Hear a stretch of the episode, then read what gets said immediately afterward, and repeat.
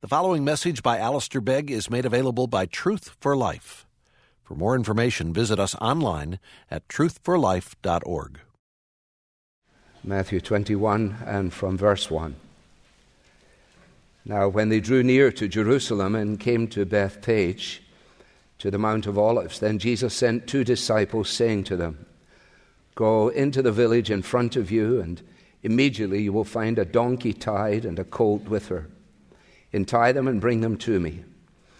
If anyone says anything to you, you shall say, The Lord needs them, and he will send them at once.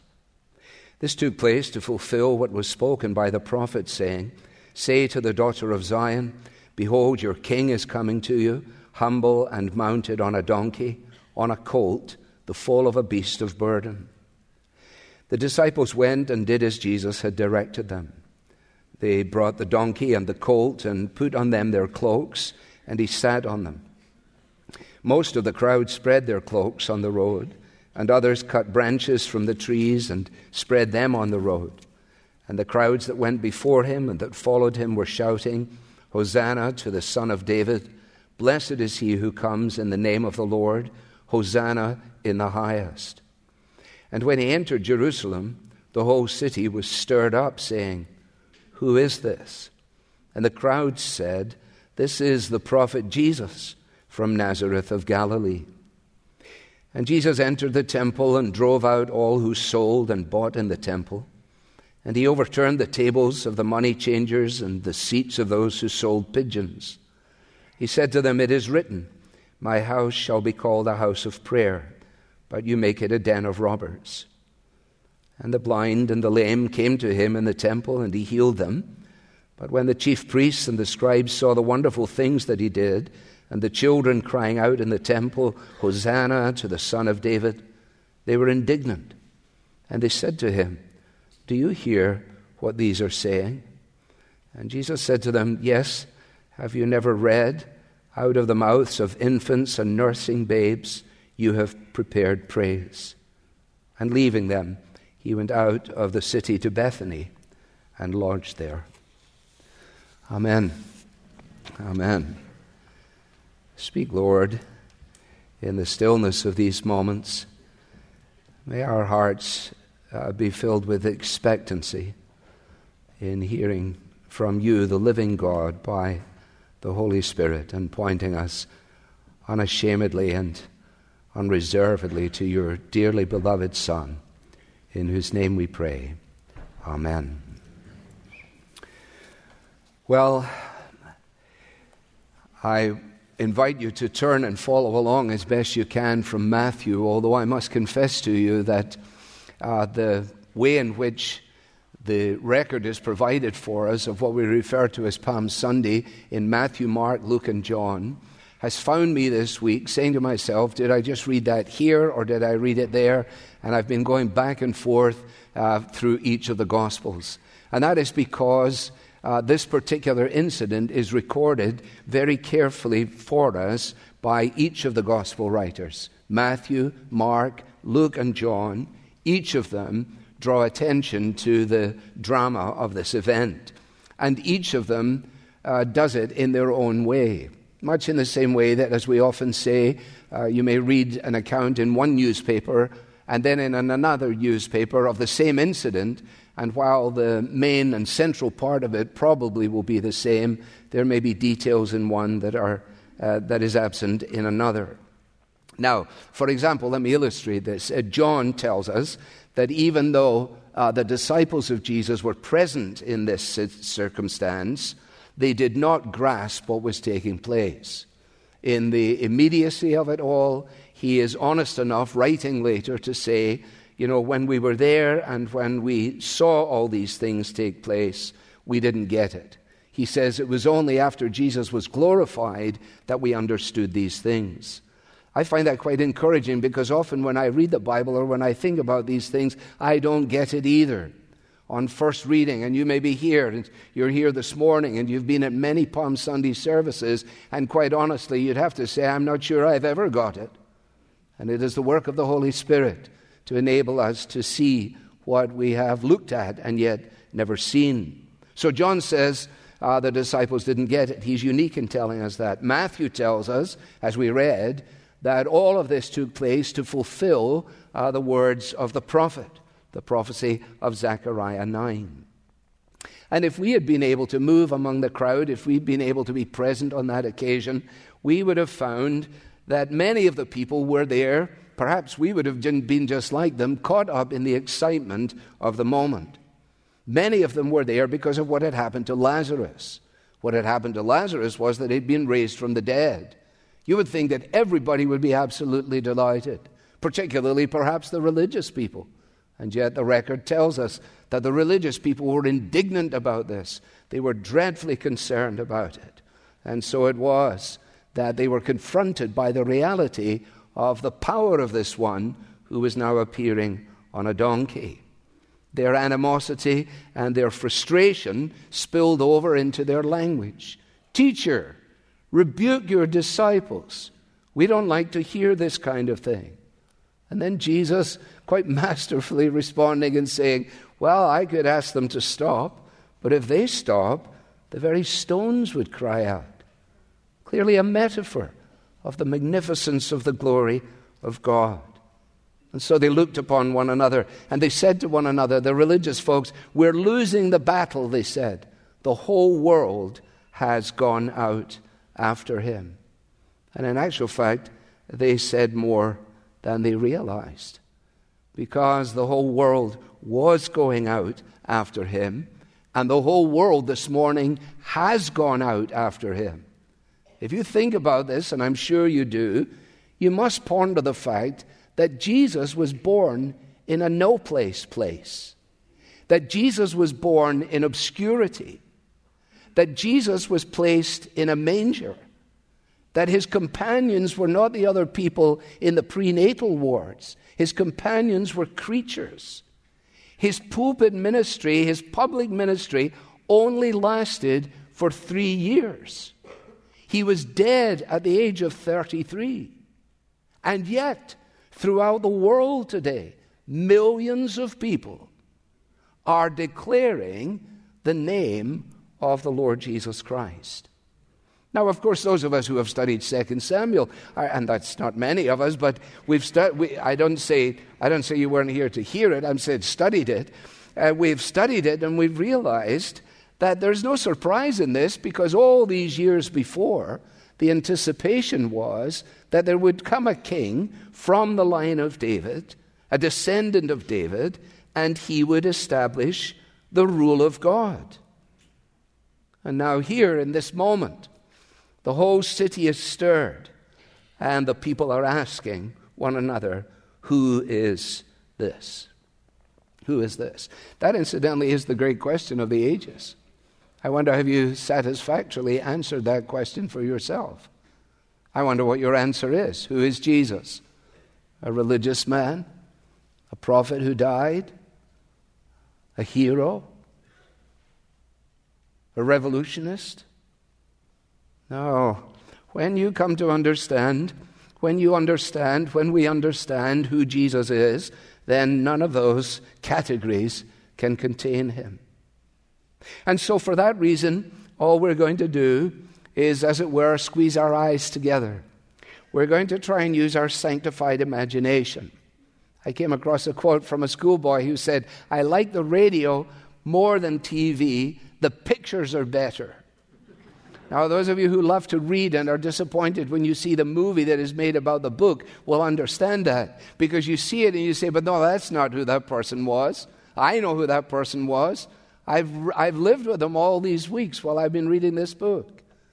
Now, our sanctified imagination is not to fill in gaps to a picture, a picture of what God hasn't said, but what He has said, so that as we think about it, we don't see what isn't there, but we see what is there.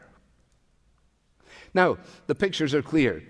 And I will spend longer on the first than I do on the other two. I say that so that when I spend too long on the first, you will at least be encouraged to know that it won't be the same for the remaining two.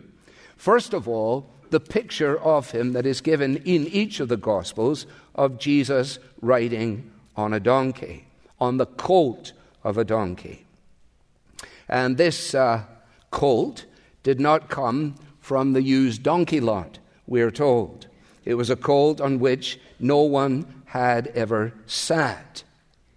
If you think about that for just a moment, I don't know a lot about horses, certainly not about donkeys or colts, but I would imagine if you were going to ride one, you probably want to ride one that has been broken in. You know, you don't want to be the first one on the back of a thing that has never had anyone on its back before. It's very good that Matthew tells us that the colt was with its mother. Interesting, isn't it? Now, Jesus, of course, knew animals. Uh, he, was, he was lying in a manger surrounded by them. Those of you who love animals can ponder this on your own when you're having coffee. How gracious and kind to allow the mother to come along so that if the colt is a little frisky, a little animated, the donkey, the mother, who's just along for the ride, will be able uh, to instill a little peace, perhaps. How did he lay hold of this colt? Well, the disciples were told, You want to go to this place, and when you get there, I just simply say, The Lord needs it. Now, that may have been the password that had been prearranged. It may be an indication of Christ's knowledge. The gospel writers don't tell us.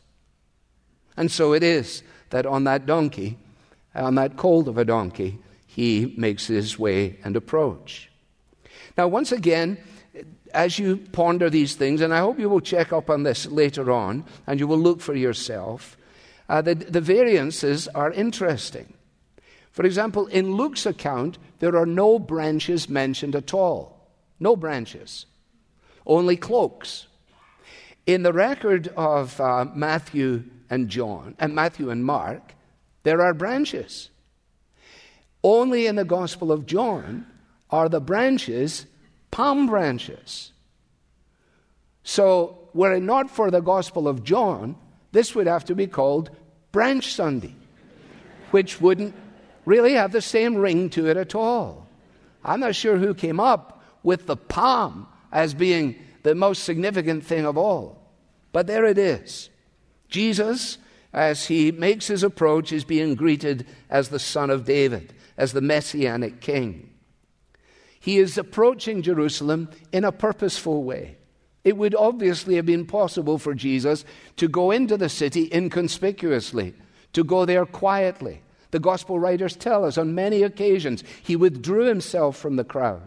On one occasion, when they thought to make him a king, he left them directly and immediately. And so he makes his entry into Jerusalem in fulfillment of Old Testament prophecy. He doesn't arrive on a chariot, but on a colt. He is going to be lifted up, but not to a throne, but to a cross. This display is a display of splendor as he approaches a cross of shame. Now, for many of us, this is so familiar. And it's good for us to pause and say to ourselves, is this what I understand? Perhaps even to be honest enough to say, I'm not sure I get this. Very different from what I imagine. You see, because some of us have created an imaginary Jesus for ourselves. A Jesus who, if he is anything to anyone, surely must come to fix everything for us, to grant me comfort, to grant me security, to grant me health, to bring unity to the nations, to unite our families in their disunity, to grant us progress, and so on. And then we come across this Jesus and this expression and this statement. The crowds did not anticipate it in this way. Even those who were singing that salvation is found in him, even those who were singing, Hosanna, help us, save us, they were the same ones who previously had tried to make Jesus the king by force, and he had left them. And here they're confronted by this strange juxtaposition an expression of his majesty displayed in humility. when the prophet anticipates the coming of the messianic king, a number of things are said about him. And one of the things that is said about Jesus in his fulfillment is that he will not quarrel or cry aloud in the streets. When this king comes, he won't be a protagonist, he won't be a quarreler, he won't be shouting, he won't be drawing attention to himself, he won't be extolling his virtues when he comes. In fact, the prophet says, a bruised reed he will not break, and a smoking flax he will not quench. Now, I think it's very, very important that we understand this. When Jesus in the Gospels issues his great invitation, where you say, which is the great invitation? Well, there are wonderful invitations, but I'm referring now to Matthew 11, where you remember Jesus says, Come to me, all you who are weary and heavy laden. Would you find it easy to come to somebody who is behind closed doors in a palace, so removed from you? Isn't it fascinating? I hope you think it's fascinating that the only characteristic to which Jesus refers regarding himself is there. Come to me, all you who are weary and heavy laden, and I will give you rest. Take my yoke upon you and learn from me. Here we go. For I am gentle and lowly in heart, and you will find rest for your souls. You see, Jesus comes to us so kindly so graciously. Again, you'll have to look in the Gospels to put the pieces together as I did. But this comes on the back of his visit to Jericho, you will perhaps recall. And coming out of Jericho, he had just dealt with two individuals one, a beggar who had absolutely nothing, and the other, a little man, Zacchaeus, who had absolutely everything. The beggar had to stand and hope that he could get stuff. Zacchaeus had his house loaded with stuff. And Jesus dealt with them both in his kindness, in his grace, and in his humility, in the same way that he deals with us. He knew their hearts. I wonder if those characters followed him into Jerusalem. That's the first picture. There he is lowly, and riding on a donkey. And then, and you'll have to go to Luke's gospel for this one, but it's important. You'll find it in Luke chapter 19 if you want just to turn to it to, to verify it. And the second picture that we have is not a picture of Jesus riding on a donkey, but it is a picture of Jesus weeping over a city. And when he drew near, Luke 19:41, and saw the city, he wept over it. He wept over it. The Lord Jesus not only wept at the grave of his friend Lazarus, but he also wept as he looked upon the dissolution that was represented in the city of Jerusalem. With the city spread out before him from the vantage point of the Mount of Olives, as we're told, he looks upon that scene. And in the 13th of Luke, he records the words of Jesus, Oh, Jerusalem, Jerusalem. You remember how when we studied uh, in 2 Samuel, Oh, Absalom, Absalom. Oh, Jerusalem, Jerusalem, the city that kills the prophets and stones those who are sent to it. How often would I have gathered your children together as a hen gathers her brood under his wings, and you were not willing. He came to his own, and his own did not receive him. But to as many as received him, to them he gave the power to become the children of God, even to those who believed on his name. If only you had known, he said, if only you had known what makes for peace. They just didn't know what made for peace. They said shalom to one another all the time.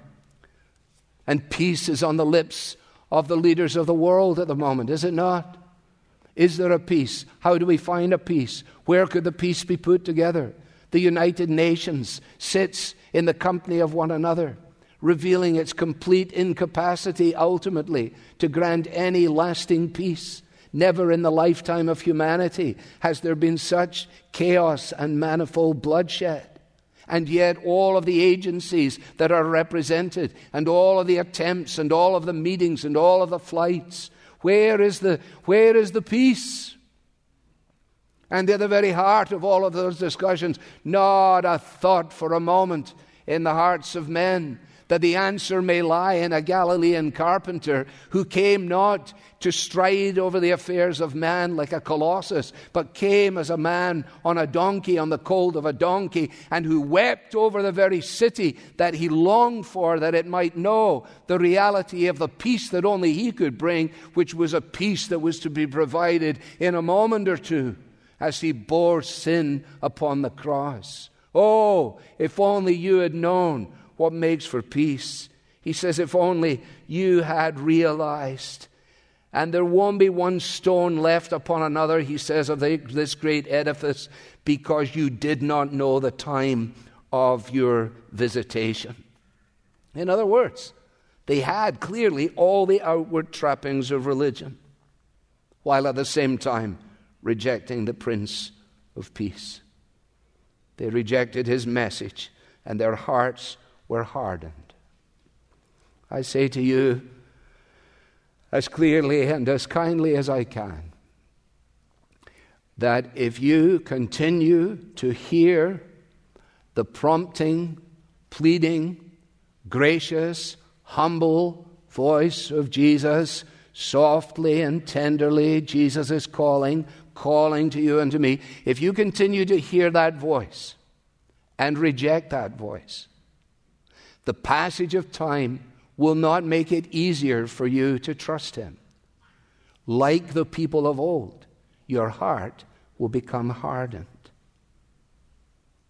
That's why what is unfolded for us here needs to be taken in its entirety. Jesus is the one, again, according to the prophet, who has come, the king who will speak peace to the nations. That is Zechariah. Is the very phraseology. Where is it? And the bow, the battle bow shall be cut off, and he shall speak peace to the nations, and his rule shall be from sea to sea, to the ends of the earth. This is inescapable, my friends, and this we have to understand. You see, it is only the gospel of the Lord Jesus Christ that prevents us from turning an event like Palm Sunday into either a form of sentimentalism or moralism that, for, that uh, it leaves us saying, well, that was a nice thing. It was kind of nice for the children. I'm surprised they didn't give out the palm branches because that's really what it's all about. You, my old church, they gave you a special little thing so you would remember what it was all about. Well, I good, good. I, am not, I'm not against that. I've, I've had those little branches as well in different places. That's okay. But the gospel is the thing that allows us to understand what's going on. Why would the king come on a colt? Why would the king weep over the city? Why would he say that he has in himself the answer to the longing of the nations for peace, that he has in himself the answer to the human heart's quest for satisfaction and for fulfillment? A longing that can't be satisfied by success or by success or sex or by achievement or by fame or by any other thing. Only in Him. Only in Him. And the Gospel of John makes it unmistakably clear. For God so loved the world that He gave His only Son, that whoever believes in Him should not perish, but have eternal life. For God did not send His Son into the world to condemn the world, but in order that the world might be saved through him. Whoever believes in him is not condemned, but whoever does not believe is condemned already, because he has not believed in the name of the only Son of God. Do you believe? Do you believe that Christ bore our sins? Do you believe what we have just sung? That he took my sins and my sorrows, and he made them his very own? That he bore my burden to Calvary? That he suffered and he died alone? Do you believe that? Have you ever said to Jesus, Thank you for taking all my sin to the cross? Have you ever said to him, Help me, Jesus, not to be afraid to let you know that I have sinned? Because you would not have died for me unless you loved me. Have you ever said to him, Thank you for forgiving me? You are a wonderful Savior. The final picture is not of him writing on this colt or um, weeping over the city, but it is of him cleansing the temple. Cleansing the temple. And we can be still in Matthew 21 for this. And Jesus entered the temple. This uh, should be a help to us in a number of ways. First of all, in recognizing that while Jesus is meek, Jesus is not weak. Should disavow those of us who have managed to sneak out of the average Palm Sunday service with a palm branch and a feeling like it must be nice for somebody, but it doesn't mean much to me. And suddenly realizing we can't just uh, get away from Jesus just that quickly because uh, it's one thing to see him uh, a crying Christ, it's one thing to see him a strange rider on a donkey. But what of this one who comes in and does this to the temple? Well, first of all, we should know that it is his father's house. You remember it was uh, when they had gone up to Jerusalem, Mary and Joseph and family members and people from their community, uh, they had gone up for the Passover, and on their way back, as often happens in a family outing, if there's big crowds involved, people assume you must have him or she must be with you. And so it was that they realized on the journey they didn't have Jesus. And when they come back and finally find him, where is he? Well, he's in the temple. And he doesn't actually say, Well, I just thought the temple would be a good place to be. No, he said to Mary and Joseph in a way that must have really pinned their ears back Don't you realize that I had to be in my father's house? Can you imagine them going to their bed that night and saying, What do you think about that? Father's house thing that he said. That's the temple. Now Jesus entered the temple. And he drove out all who sold and bought in the temple, and he overturned the temples, uh, tables of the money changers and the seats of those who sold pigeons.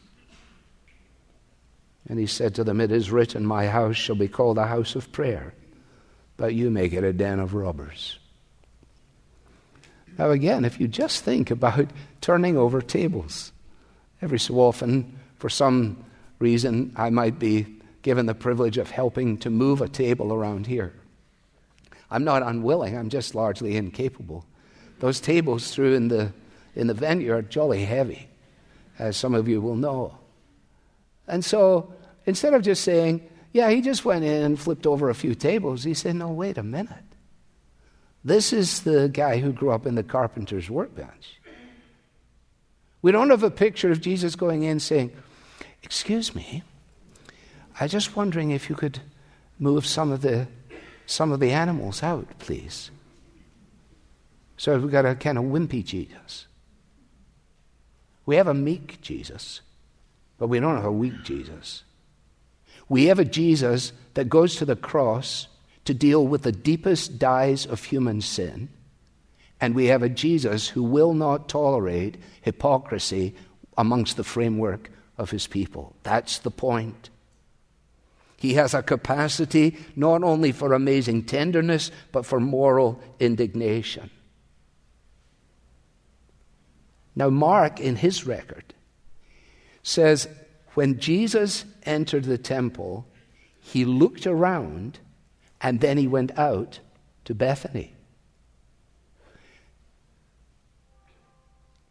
Given that, those of us who might be tempted to believe that Jesus, quotes, lost his temper, we realize no, He looked at it.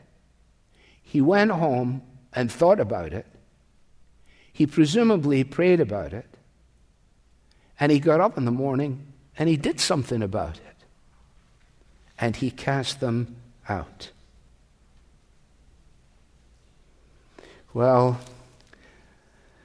just as the donkey fulfilled prophecy, so did this cleanup.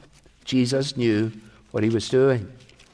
At the end of the Old Testament, in the prophecy of Malachi, Behold, I send my messenger, and he will prepare the way before me. And the Lord whom you seek will suddenly come to his temple, and the messenger of the covenant in whom you delight. Behold, he is coming, says the Lord of hosts. But who can endure the day of his coming? And who can stand when he appears? For he is like a refiner's fire, and like a fuller's soap. He will sit as a refiner and purifier of silver, and he will purify the sons of Levi, and refine them like gold and silver. And they will bring offerings in righteousness righteousness to the Lord.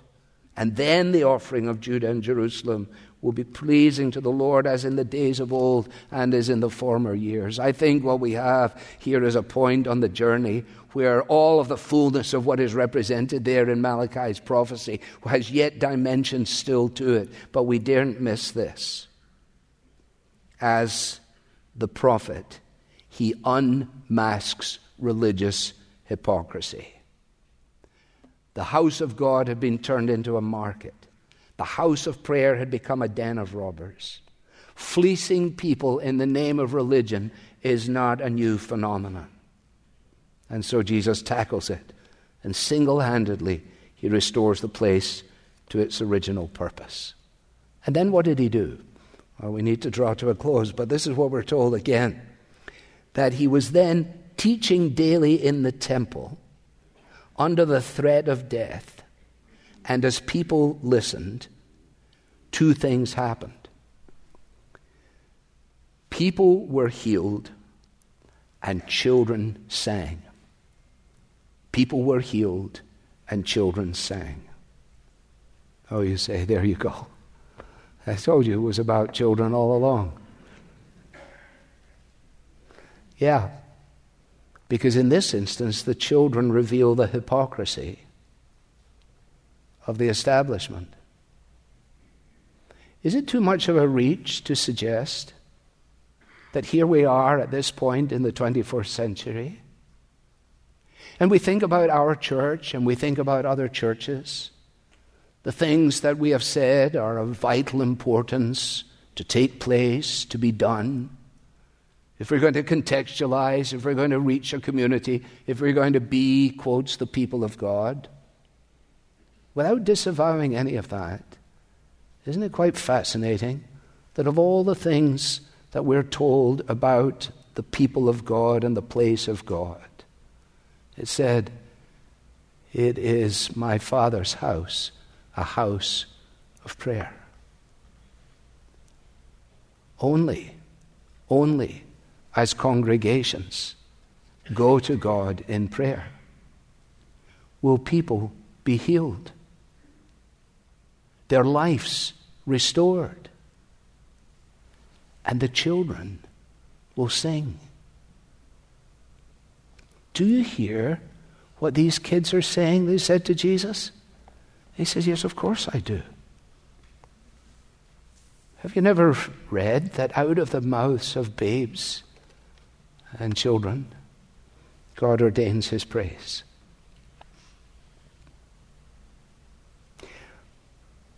Three pictures a king on a donkey, a prophet addressing the city with tears, and a priest cleansing the temple of empty ritual and feeble hypocrisy. Father, we thank you that blessing abounds where'er Christ reigns, that the prisoner leaps to loose his chains. The children sing. And Lord, we want to sing. We want to sing the praise of Him who died, of Him who died upon the cross. Forgive us, Lord our selfish preoccupations.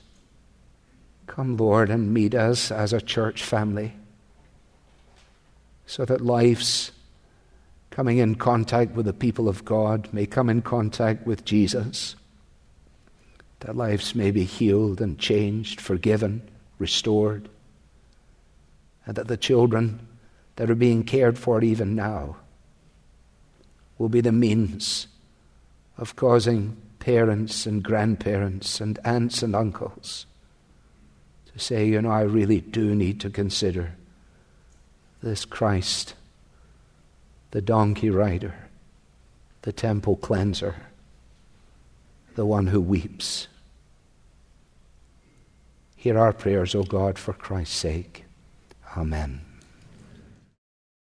You've been listening to a message by Alistair Begg from Truth for Life, and you're welcome to pass this sermon along to others, but please don't charge for it or alter it without written permission from Truth for Life. This content has been provided to you free of charge by the generous supporters of Truth for Life. For additional information about how you can support Truth for Life, please visit us online at truthforlife.org. There you'll find free message downloads from Alistair Begg, as well as links to our podcast, mobile apps, and other resources to help you grow in your Christian faith. Again, the website is truthforlife.org. You can also follow us on Facebook and Twitter to stay in touch with Truth for Life and Alistair Begg.